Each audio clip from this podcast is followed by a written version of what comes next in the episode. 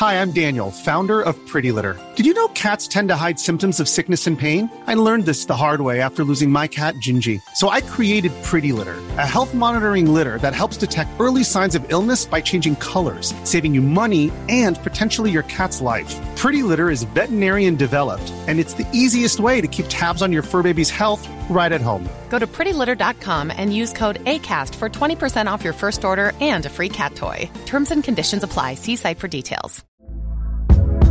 Hey there, it's Michele Norris. I'm host of a podcast called Your Mama's Kitchen. When I travel, I'm usually looking for a way to find a taste of home when I'm not at home. And one of the things I love to do when I am at home is entertain. And Airbnb allows me to do that. When I was in California recently, I rented a house that had a great kitchen. And when we were sitting around the table, we we're all thinking, we're in someone else's house. Someone could be in all of our homes as well.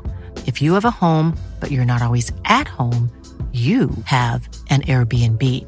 Your home might be worth more than you think. Find out how much at airbnb.com/slash host. Welcome to Far Fetched Fables, part of the District of Wonders network.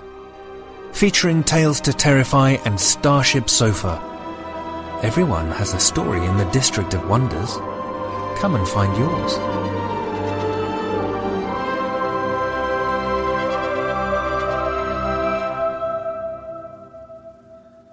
Good morning, good afternoon, good evening. Wherever you are, wherever you're listening from, this is Far-Fetched Fables.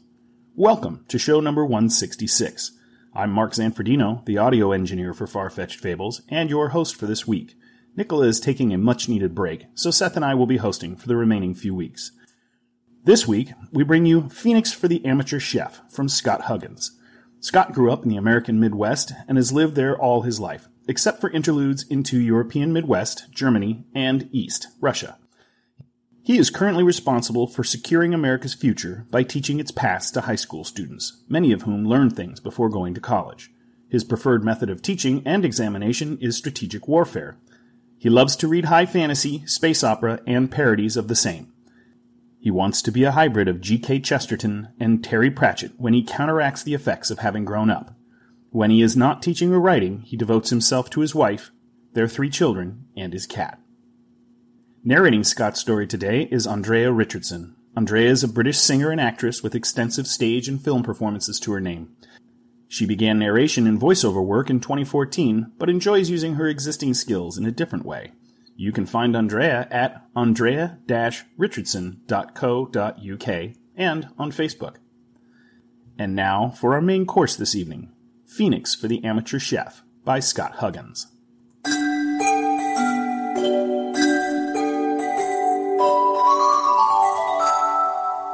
The phoenix fell.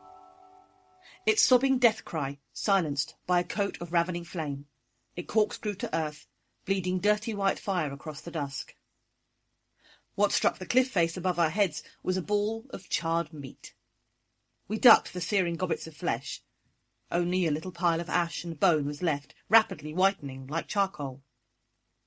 I looked at Tywin, who stood sucking his teeth and polishing his great stone bow. He dropped the remaining stones to the earth, unanointed by Trelester's unguent. Well, shit, I said finally. The memory snapped me out of my fatigue-induced daze. I was still in the Imperial kitchen. For the hundredth time, I looked at the cage that held my plucked phoenix, safe in its enchanted sleep, lest it should suddenly have combusted into a pile of inedible ashes. Shaking, I laid out the four eggs I had prepared last night, and Tywin fetched the small pot of marinade in its ice-water bath. I had calculated the ingredients over and over since noon, and Tywin had pronounced it good, but I wasn't worried about the entree. That I had tested. For the plucked phoenix that would be my main course, there could be no test, except the one that I had to pass or die. I groaned. The dishes were already more prepared than I was. The only reason I was still alive was that His Imperial Majesty didn't kill people at family dinners. They were his favourite custom. Every month, the Master Chef arrayed the great hall for an immense supper, and the entire staff of the palace ate whatever the Emperor was having. It was a meal dreaded by all. His Imperial Majesty prided himself on his refined and delicate palate, while loathing common tastes. He wished to delight his palace family, and when His Majesty wanted people delighted, they were damn well delighted. So I had sat with my fellow sorcerers trying to look delighted. I grew up in a seaport. A fellowship in the College of the Wise had meant a chance to get away from the things that poor people could do to seafood.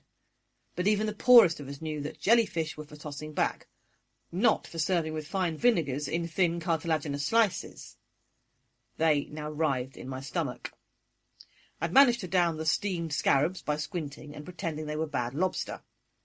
The bird's nest soup was what did it. And I might have even made it through that if I hadn't happened to say idly, There aren't as many twigs or grasses as I would have expected from bird's nest soup. Chief Diviner Ghislaine looked over with a little smile. He was the only one at the table who actually enjoyed the family dinners. My dear Hanael, these birds' nests are from the cave swallows of the eastern sea cliffs.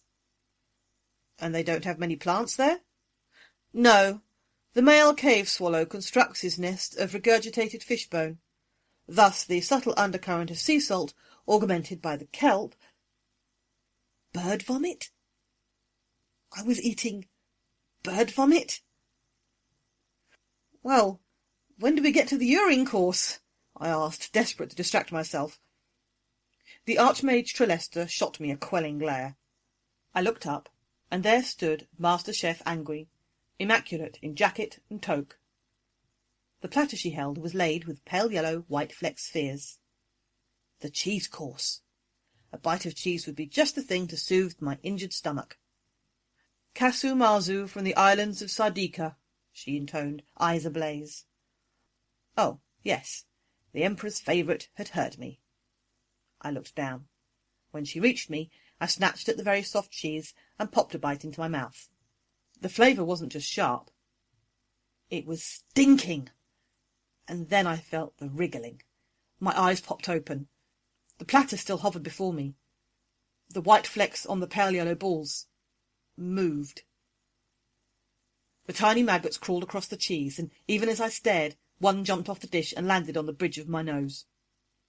My stomach rose faster than I could, and all five courses of my dinner splashed over the table, the cheese, and Master Chef Angui's spotless front. The vomiting seemed to go on for hours.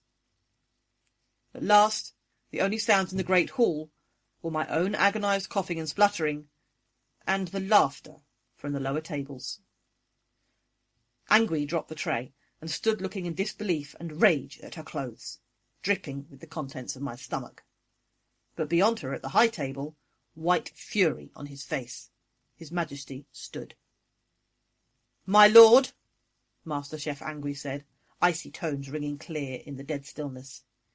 It seems that Sorcerer's Apprentice Hanael wishes to critique your choice of menu.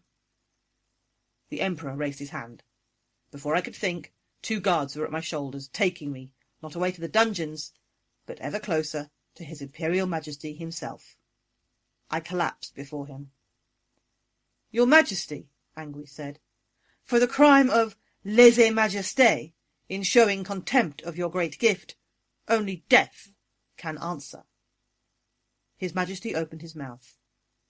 Then Archmage Trelester said from behind me, Your Majesty, my apprentice's insult was not to you, as the Imperial chef pretends, but to her. It is no injury to your Majesty if her cooking sickens some. I stared back at her. What was she doing?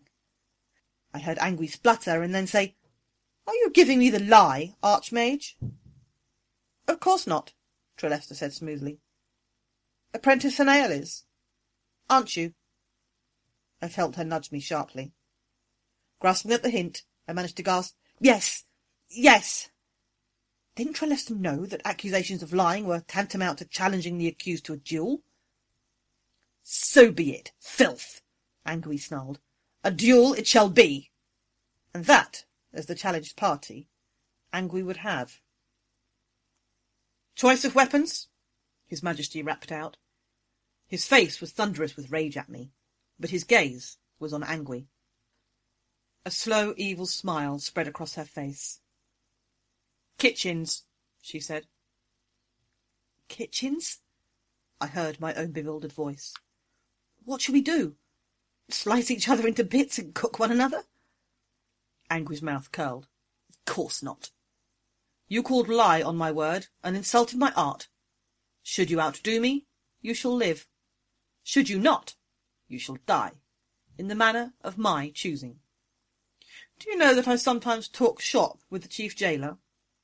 We use many of the same techniques. He only gets to use them when His Majesty is especially displeased. We have taught each other much. What shall we prepare for your pleasure, your Majesty?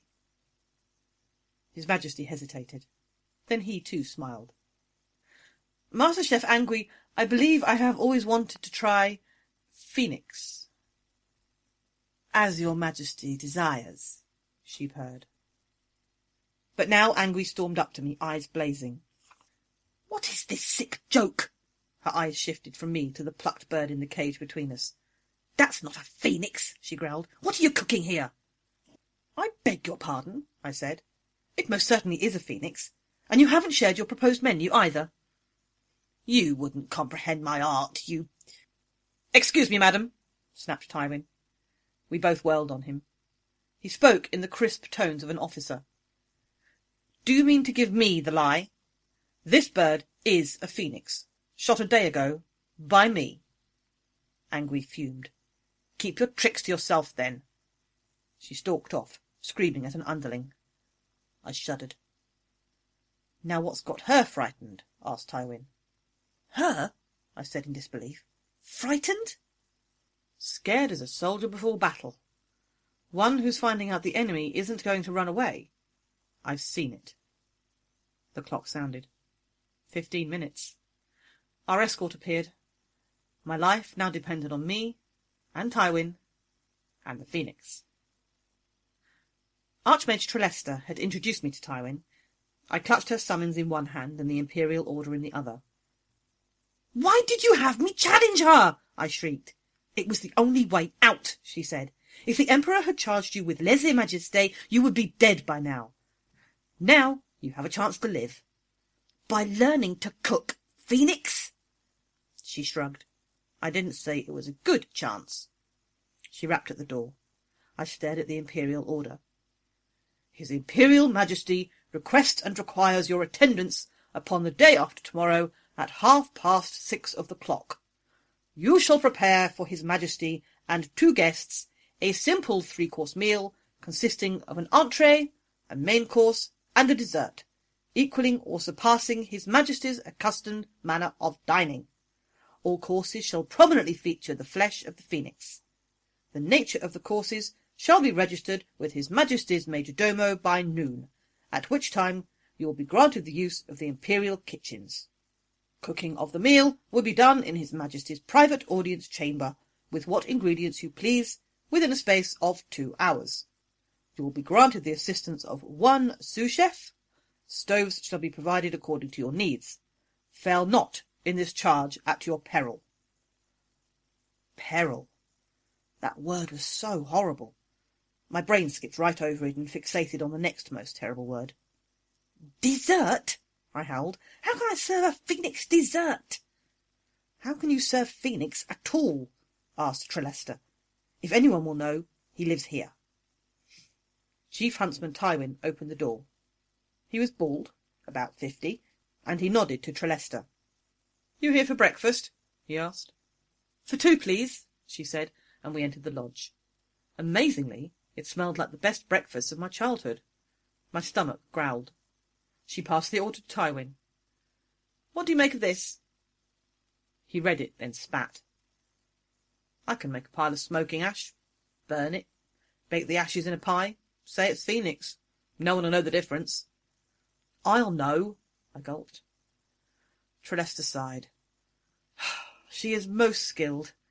It would be quite vexing if I had to train another apprentice, just because this one is no cook, said Trelester. Please see what you can do. Tywin stared at me. You ever cooked anything? he asked doubtfully, crossing to where potatoes and herbs crisped on a black stove. I blushed. Sort of. How's that? My family ran a fish fry stall by the seaport. He started. You mean one of those dockside shacks that sells fried everything? To everybody, I said. Sailors are starving because they've worked so hard, and passengers are starving because they're not throwing up for the first time in a week. Tywin smeared something on two plucked birds and plunged them in a pot of bubbling oil. I blinked at them. That's that's how we always did fringe fries. What? Those crispy potato peels? Did people actually buy those? You'd be amazed, I replied. Suddenly my mouth was watering. These smell wonderful. Are you a real cook? no, just a soldier and a huntsman who has to cook what he eats. My heart sank. But how do you get it to smell that way? Ah, that's the eleven herbs and spices. Don't even fry stalls have a spice jar? Vile. Well, everyone says that, but they eat there anyway. No, I mean we bought the spices in a vial. Pre-made. I can do that too. Can't hunt for wild sage or basil, onion, garlic, and marjoram every day. He took the basket out of the oil and drained it. Oh, but sakes, girl, royal chefery isn't any different. Your fry stall knew what the people want. Angui knows what the highborn want. Avant-garde, they call it. Stuff you can barely stomach. Here, eat. He handed me the pheasant, and I bit into it. The rich, dark flavour filled my mouth. Sage and onion danced along my tongue, with an undercurrent of honey and something stronger. Trelester bit into hers as well, and sighed. But the principal problem, Tywin, is... He sighed. You want me to shoot a phoenix. You owe me a try, Tywin. I do have a potion that induces sleep the instant it strikes the blood. Can you smear it on your arrows? Sure, said Tywin. Will it let a bird survive being skewered through the breastbone? No. Tywin snorted. I've a stone bow for pigeons and such. Fire smooth bullets. Can you enchant one of them with a sleep spell or something? Hardly, Trelester said. Hanael? Spells can only be held by living things, I explained, one of the basics of sorcery. You can't pass it on through dead wood or stone. Then a thought struck me. These stone bullets, could you put points on them? Tywin shook his head. They'd wobble all over the sky. No hunter in the world could do that. My heart was pounding in my chest. And if you could? I picked up the stone bow. You just said you couldn't enchant anything not alive. No, I just can't transmit a spell through anything not alive, I said. I enchanted the stone bow and passed it to him. What did you do to it? Tywin growled. Stole an imperial military secret, is what I didn't say, but Trelester nodded. I handed him a bullet. He placed it in the groove, and it began spinning like a top. Eyes wide, he carried the bow outside. He test-fired it. Twice. And then he looked at me. That triples the aimed range. You're giving this to me? I smiled. I think not. It's your salary for being my hunter and my sous chef. You know, stones kill. Wounding your bird is still a slim chance. It's a chance we shall have to take. Watching the calcined remains of the chance we had taken, I imagined how I'd write the recipe down. Phoenix flambe. Ingredients. One medium-sized phoenix. One skewer. Arrow, javelin, etc. One vocabulary, brackets, filthy, close brackets. Preparation. Place phoenix on fireproof surface. Skewer phoenix. Allow phoenix to cool in resulting 3100 degree flame for about 10 seconds, as if you had a choice. Employ vocabulary, scrape ashes into a pile. Then out of the blue, an idea struck. Let stand one minute, then make scrambled eggs phoenix. A gentle wind struck too, and I turned to Tywin, panicking. Your cloak! I yelled. He gave me a quizzical look. Your cloak! Hurry! He cast aside the bow, and my hands flew to the clasp of his cloak, which I immediately flung over the ash. Hunted much phoenix? I asked. He shrugged. Nah, my brother shot one just to see him flame. Dar whipped him. For cruelty. Well, you could burn down a whole damn forest that way. Fortunately, it was fall and rainy then, too. If this were high summer, I'd have told you and the old witch to bugger yourselves. I felt the cloak and was rewarded with a faint thrill of triumph. Then you probably haven't had to study their biology. I raised the cloak. The faintly golden egg shone up at me. And a few more of these might just save my life. Scrambled eggs phoenix. Ingredients. One or more medium-sized phoenix eggs, salt and pepper to taste. Preparation. Heat oil in a frying pan. Break phoenix eggs into pan. Scramble eggs until cooked. Hope. Serve. No, you may not serve scrambled phoenix eggs to His Majesty, said Major Domo Selsdon Grammel. His fussy little moustache twitched as if something smelled bad. Well, actually, that was probably me. Burnt feathers stank, and I hadn't had time to wash. But, sir, I bowed, the eggs are phoenix eggs. Logically, they must be the same as phoenix meat. The order states that the phoenix must be in all the dishes. They do not say in what form. Sorceress, Grammel said, looking down at his nose, as any scullery maid in the lower kitchens could tell you, eggs are dairy products, while phoenix is... He looked me up and down. Foul. Grammel continued. Do you have any other ingredients for this dish? Or were you just going to scramble a mess of eggs on something hot and hope?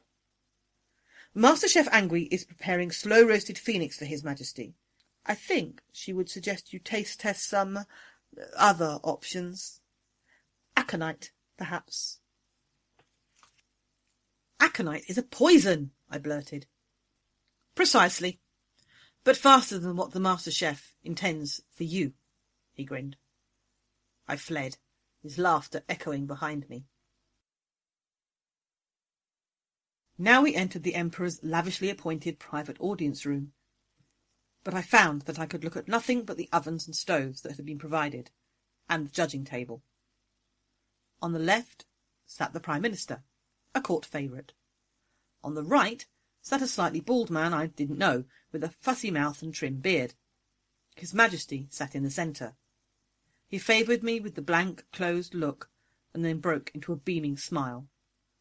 Angui had just entered behind me. I slumped. I was doomed. All Tywin and I could do was for nothing. If I made a brave enough show of it, the Emperor might only banish me. Or make Angui kill me quickly. I'd never have a chance. And there was an audience. One row of seats for the royal court. There was Chief Diviner Ghislaine. It probably killed him, he wasn't a judge.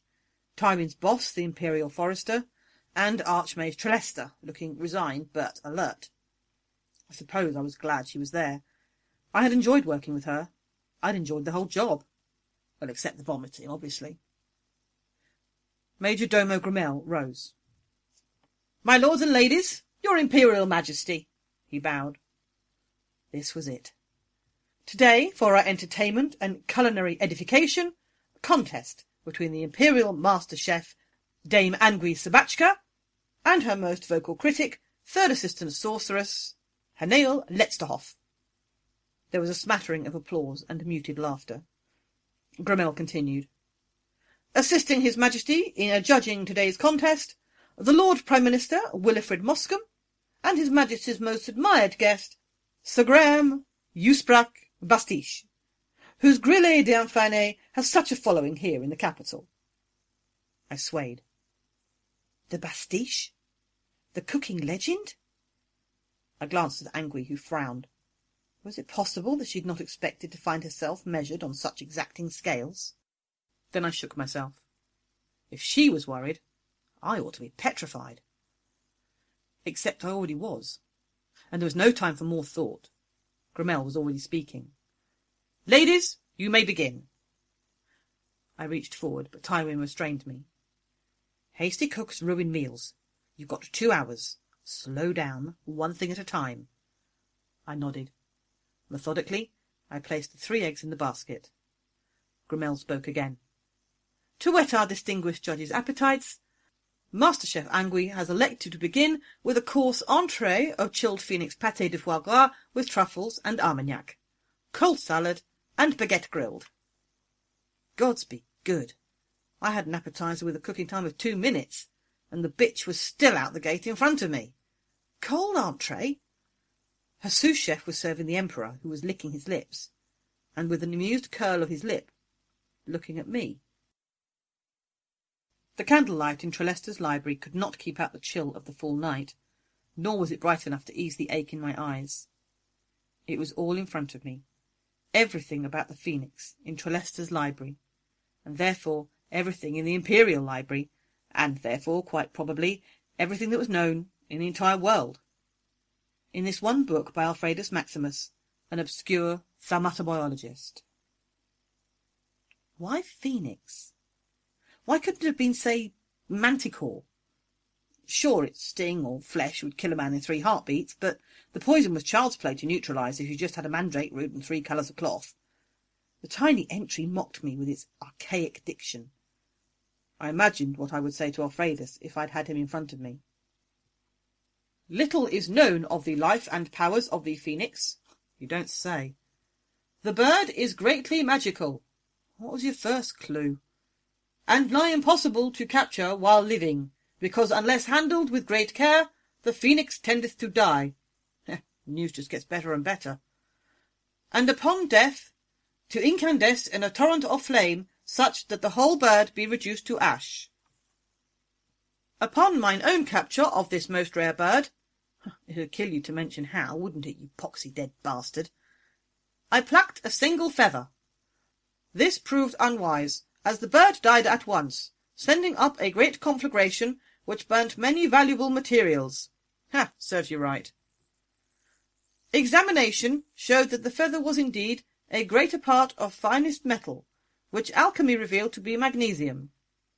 In the four or five moments elapsed before the carcass spontaneously combusted, fearful heat emanated from the bird, the which, I believe, was the cause of the ignition. As the bones and viscera were distinguishable upon very close examination, I deduced that the great heat doth originate in the bird his skin. My examination seemeth to have hindered, but not prevented, the formation of the phoenix egg, which took a fortnight to hatch. So much for sitting on the thing tonight and tomorrow. And did produce a bird like unto the first. It cannot be said of a certainty whether this be the same bird or an offspring. Yet if it be the same, then immortality is among us. But even if it not be the same, then surely the phoenix his defence is as nigh perfect as may be, for what hunter would dare another such deadly morsel, if once it survived the unwisdom of attempting such prey? How could Angui slow roast a phoenix? According to Maximus, even plucking the bird would kill it, and magnesium burned hot enough to melt lead. Was it really possible that the bird's skin got hot enough to ignite the feathers? The sorcerers knew metals, and that would be nearly twice as hot as the hottest oven I'd ever heard of. There was only one answer. I would have to discover what Angui had in her kitchen, because even if I had a plucked phoenix in front of me right now, all I knew to do with it was heat it and hope. So, you think I should look into other options, bitch? How about yours? Angui had taught me not to make an enemy of a chef. It was time to teach her not to make an enemy of a sorceress. The secrets of high gastronomy were her weapons. To steal them, I would rely on the lowest magics known to every student mage who had ever haunted an n-dimensional library. Her notes would be in the kitchen, and while I didn't dare try breaking into the Imperial kitchen, I could always goggle it.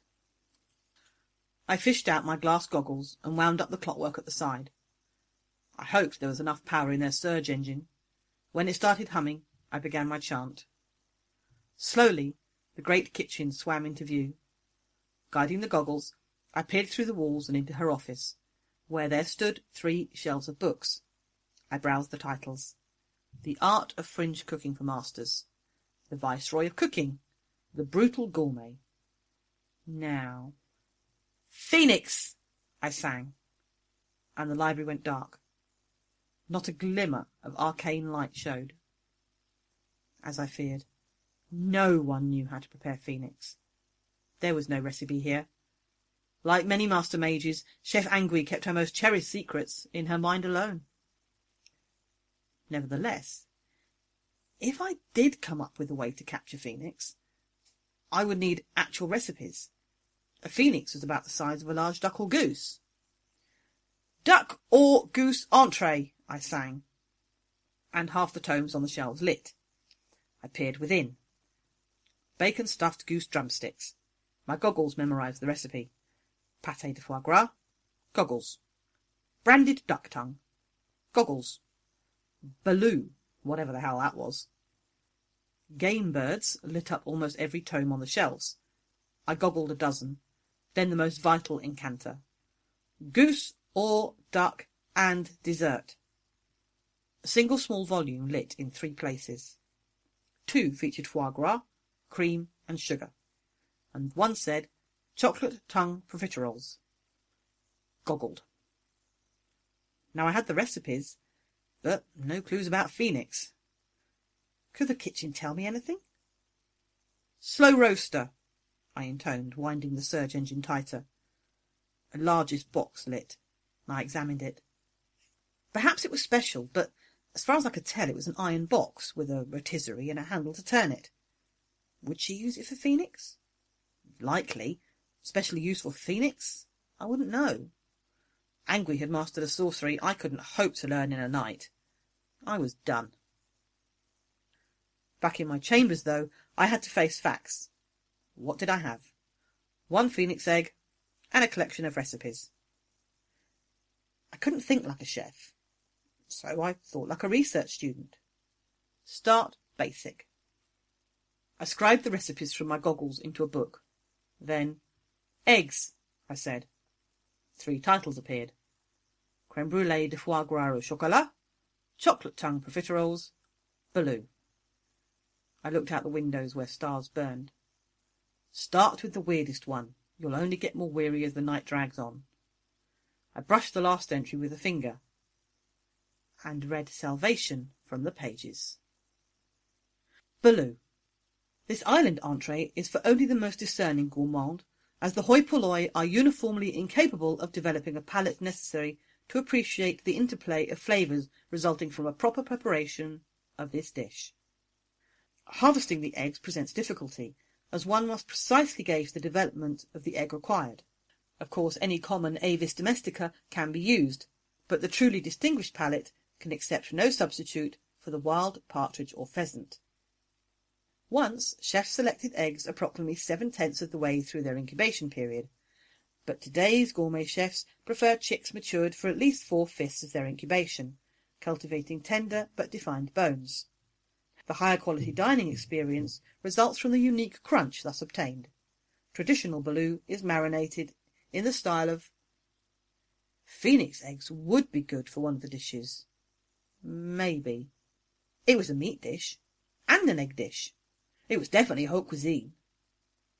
If only I had the eleven days to incubate it. If only I had more time. I cursed myself. I should have cast a time extension spell on myself while I had the chance.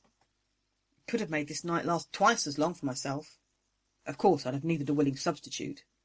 The law of conservation of time meant that for me to double my subjective time, I'd have needed someone else to halve theirs. But gods above, I could have bribed any of the guards or maids to do that, and all it would have cost them would have been feeling a little tired the next day. When I had studied at the college, we had time shared with each other, so that every one got two nights to cram the day before they faced the examiners. Perhaps if I waked Trelester, she'd be my time sink for the night. Or not. Still, I had little choice. I couldn't extend time for myself for the eleven days it would take the egg to mature for Baloo. I stopped. Oh. As simple as that, was it? I snatched the pair of scales from my desk, weighing the egg. Two ounces. Multiply by eleven days. For the egg to age 264 hours in one hour, the law of conservation of time stated that I would have to experience only one hour in 264. I would appear to be in a coma for eleven days. But now I got to factor in the law of conservation of mass. The egg weighed less than a thousandth of what I did. In the hour of the spell's duration, I would experience a mere fifteen minutes. Trembling, I scribed the runes across the egg and up the side of my arm, and then spoke the words of power. The candle flame shifted towards a greenish yellow. I saw the moon begin crawling across the sky with visible speed.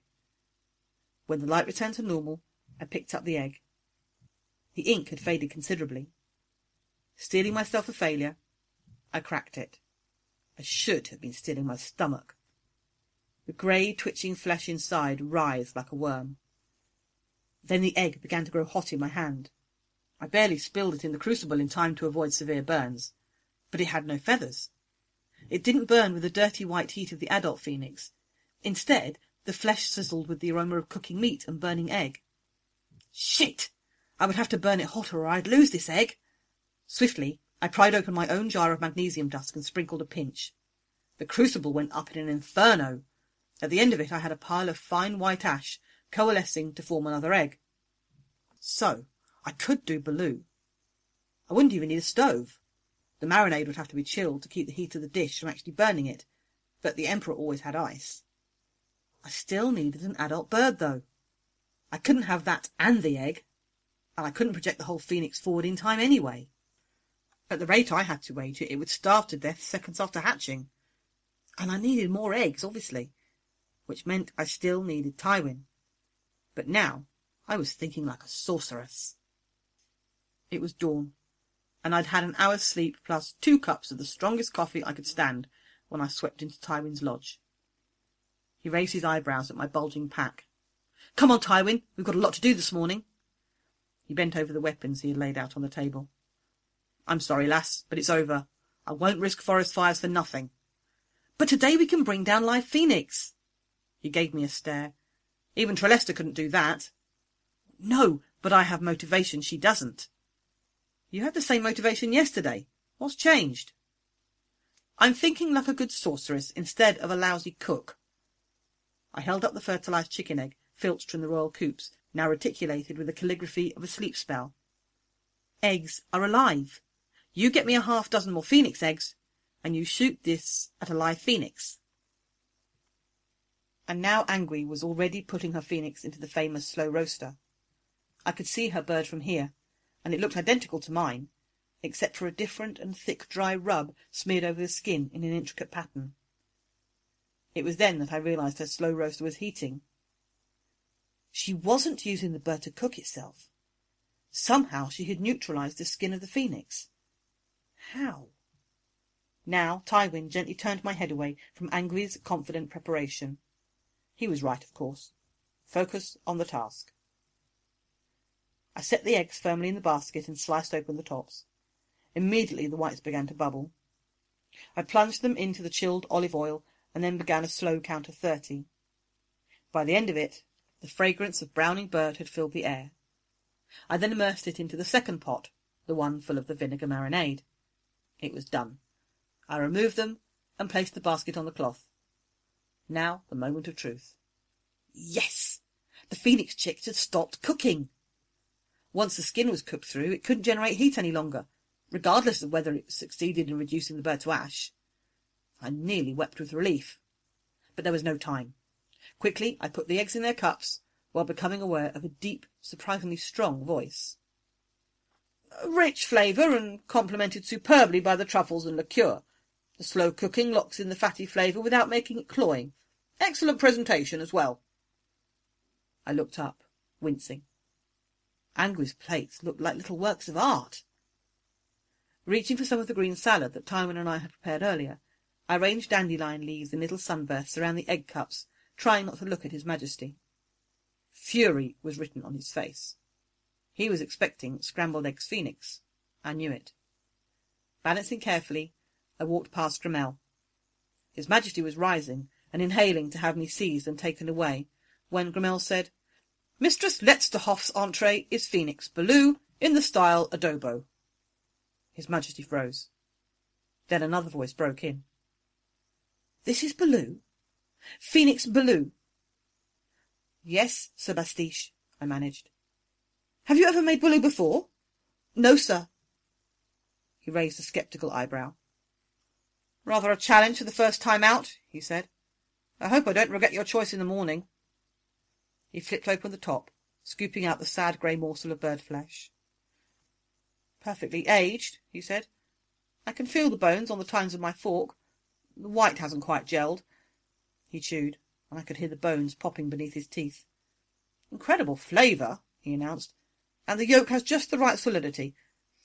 Talent or luck, Miss Letzterhoff, is yours. The Emperor sagged in his chair, dumbfounded. Mechanically he began to eat, and a thoughtful expression crossed his face. I beat a retreat to my stove. I'd done it. The worst, however, was yet to come. By afternoon we had only four phoenix eggs. Tywin looked at me and said in a dry voice, I'd better have that egg now. Wordlessly I passed the enchanted egg over. I had gambled. Yesterday we had seen three phoenix in four hours and hit one. Today we'd seen six and brought down four.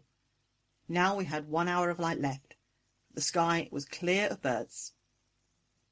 Fatigue and the afternoon sun sent me into a fitful doze. Then Tywin rose from the reeds. Almost too high to see, a reddish-yellow fleck dived. Tywin raised the bow. Fired. The egg rose, spinning out of sight. The phoenix continued its dive. Lower. It splashed into the pond, scattering ducks. I didn't remember diving into the pond. All I remembered was Tywin pulling me out, pulling me to shore, and shouting, It's all right, lass, you've got it! And my hands locked around the neck of the sodden, sleeping phoenix. Flashed glazed phoenix under glass. Ingredients. 1 ensorcelled phoenix, plucked. 1 gill Old Genius dark beer, recommended by an experienced drinker of same.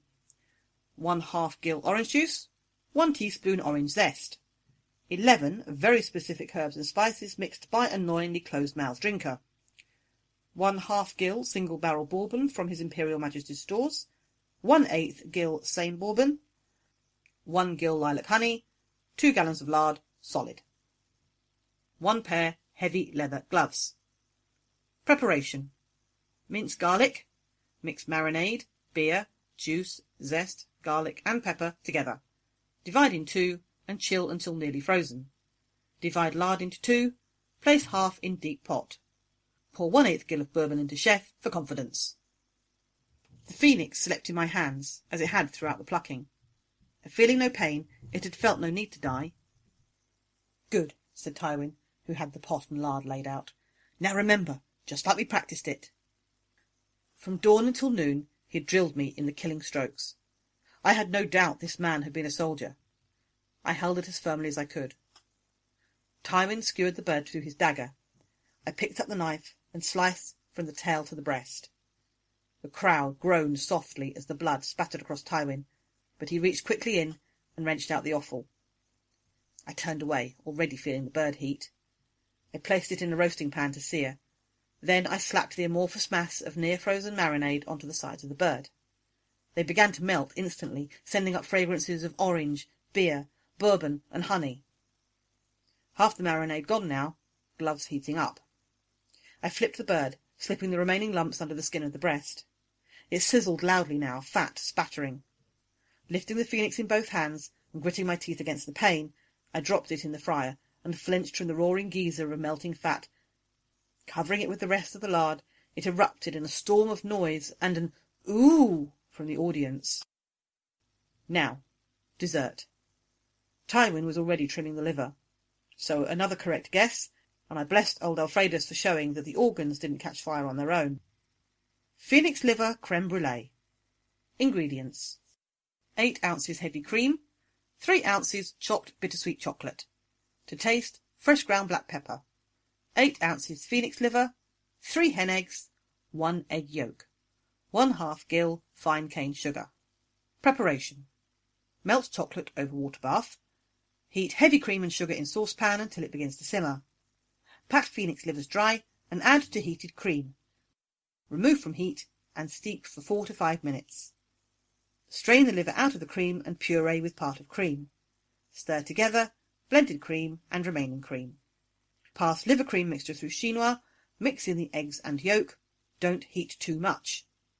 Add melted chocolate. Pour into dish. Bake in a water bath in oven until just set. Sprinkle sugar and torch until sugar melts. Tywin shouted, Get that bird out! Carefully I pulled the phoenix from the hot fat. It was still hot, but no longer burning. I drained it and then set it aside to rest. Turned back to Tywin, but now we had time, and he knew it. Now, what's she so fixated on? he asked. I followed his gaze to where Trelester was sitting, and staring. Staring at Angui, who was brush basting her slowly roasting bird with intricate strokes that were somehow familiar, almost as if she were... I locked eyes with Trelester. She nodded. Angui was enchanting the bird. Well, I'd been thinking like a chef, she'd been thinking like a sorceress. But what spell? Then I recognised it. It was a gustatory magnification spell, the common flavour enhancer. We'd use cheap versions all the time to make up for our ingredients. Master chefs held GMS in nothing but disdain. Should I call her on it, though? The Emperor, even Chef Bastiche, had noticed nothing. It would be my word against theirs. Or Trelester's and mine, and the Emperor would never believe both of us over his favourite. But she was cheating. Tywin carved and covered the bird, and this was good, because I was shaking too badly to hold a knife. I carried the glass domed plates to the table. Mistress Letzterhoff presents Flash Glazed Fried Phoenix under Glass. This time the Emperor watched the Bastiche before making a move. Mediocre presentation, he began. Let's hope it tastes better than it looks. No sauce, even. He took a bite. Chewed. Paused. Put down his fork. To be frank, I was dubious about this dish, but it is elegant in concept. The sear is perfect and the marinade bold and exciting. That's another mark in the talent column, Mistress Letzterhoff. Shaking, I withdrew. Now it was Angui's turn to glare at me. But what could she do? She couldn't hurry slow roasting by definition. For me, only the dessert mattered, and we couldn't serve that before Angui's main course. When it was presented, the Bastiche spoke. Would he taste the spell? Superior presentation, brilliant sauce, but slow roasting is one of the most pedestrian ways to serve a bird, flawlessly done though it is. Your competition has been bolder than you, chef. The crowd oohed. But I felt sick. If the Bastiche hadn't tasted the spell, what hope did we have? The Emperor was devouring Angui's phoenix with every sign of enjoyment. Last chance. The creme brulee came out of the oven, and I sprinkled the sugar, just as Grammel announced. For dessert, Chef Angui has prepared chocolate phoenix tongue profiteroles. Oh, thank the gods I haven't stolen that recipe! I summoned fire from my fingertips and played it across the sprinkled sugar. Foul! Angui strode over and planted herself across the counter from me. Foul! This is a contest of cuisine, not of sorcery. It's unfair! I almost lost my head, but managed to keep my hiss quiet. If that's so, why are you using GMS? Angui whitened. You can't prove that, she whispered. Want to ask my boss, the Archmage? Well, roared the Emperor, rising, is there foul play or not? Sire, said Sebastiche, I believe your chef is protesting that magic should not be used.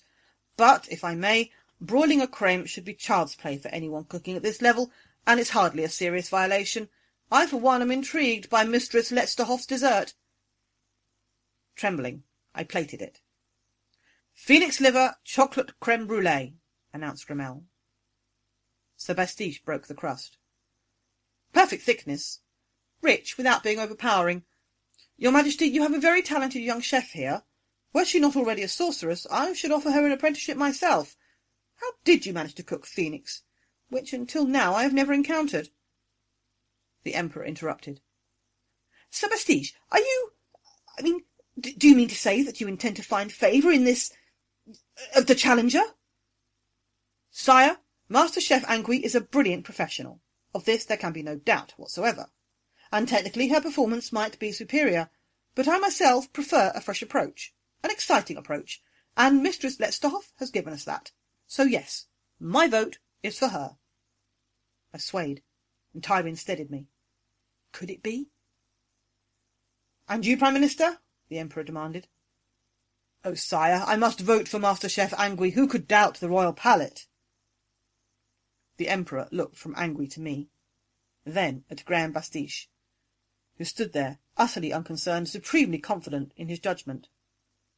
The Emperor opened his mouth. No!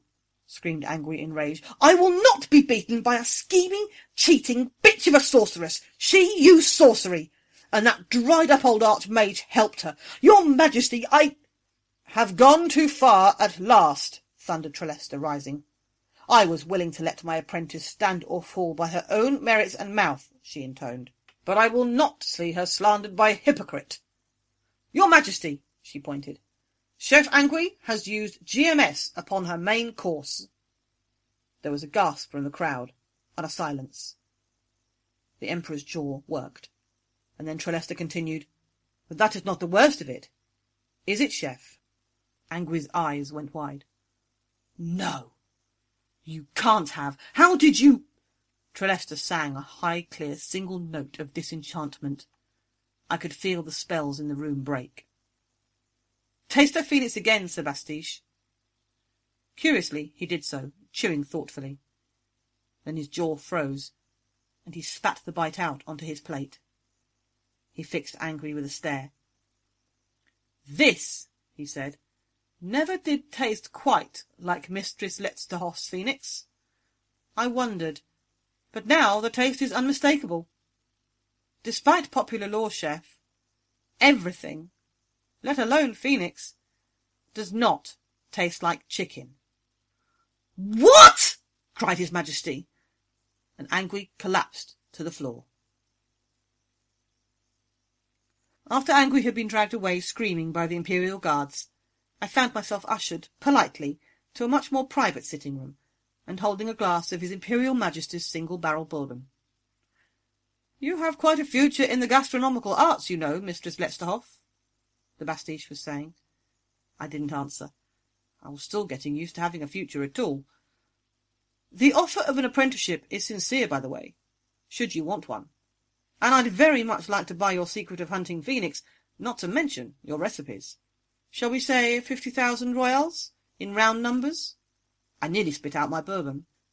Come, child, it has to be worth that much, said Trelester, even if Angui had to cheat to comply with his Majesty's orders. No wonder she panicked when she saw you actually cooking phoenix. And you'll have a position in the imperial kitchens when you return, said his majesty. I looked down. Is that an imperial order, sire? I asked. Oh, so much for returning to my beloved sorcery. Naturally, he boomed. No, sire, the Bastiche said. I advise against. Talent is a great gift, but if the desire of the heart is not there, she will never develop it to the fullest. His Majesty hesitated, but he had, perhaps, been enough of a fool tonight. Oh, very well, he said. I nodded gratefully to the Bastiche, who winked. He understood, and would get all of Angui's stolen recipes for no extra charge.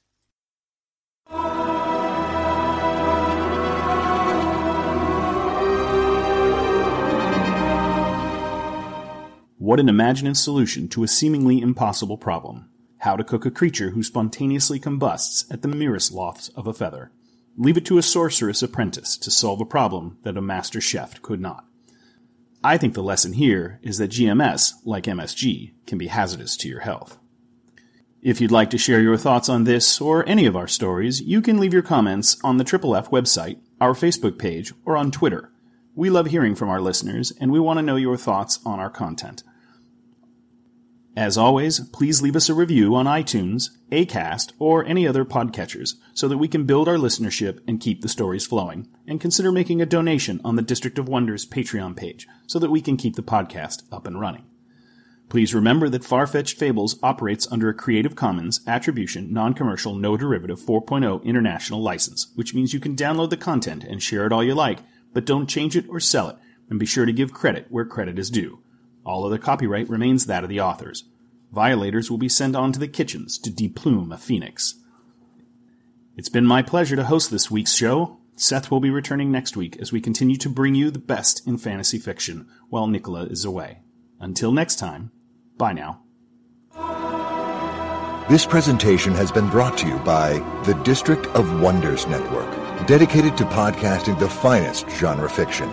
You can learn more about the District of Wonders and their many literary productions at their website, www.districtofwonders.com. Thank you for listening. Life is full of what ifs. Some awesome, like what if AI could fold your laundry? And some, well, less awesome, like what if you have unexpected medical costs? United Healthcare can help get you covered with Health Protector Guard fixed indemnity insurance plans. They supplement your primary plan to help you manage out of pocket costs. No deductibles, no enrollment periods, and especially no more what ifs. Visit uh1.com to find the Health Protector Guard plan for you.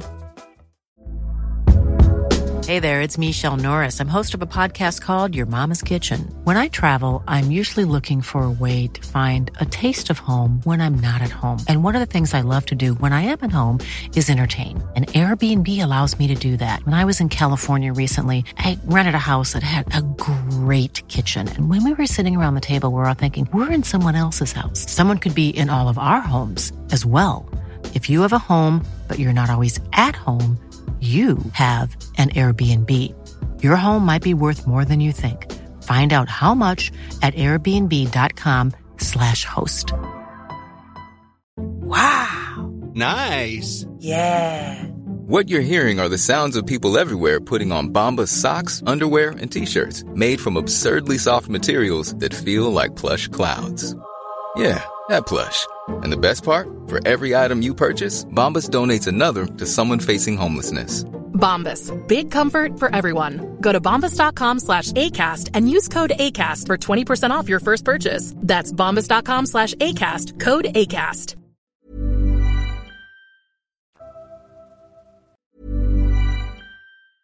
Even when we're on a budget, we still deserve nice things. Quince is a place to scoop up stunning high-end goods for 50 to 80% less than similar brands. They have buttery soft cashmere sweaters starting at $50, luxurious Italian leather bags, and so much more.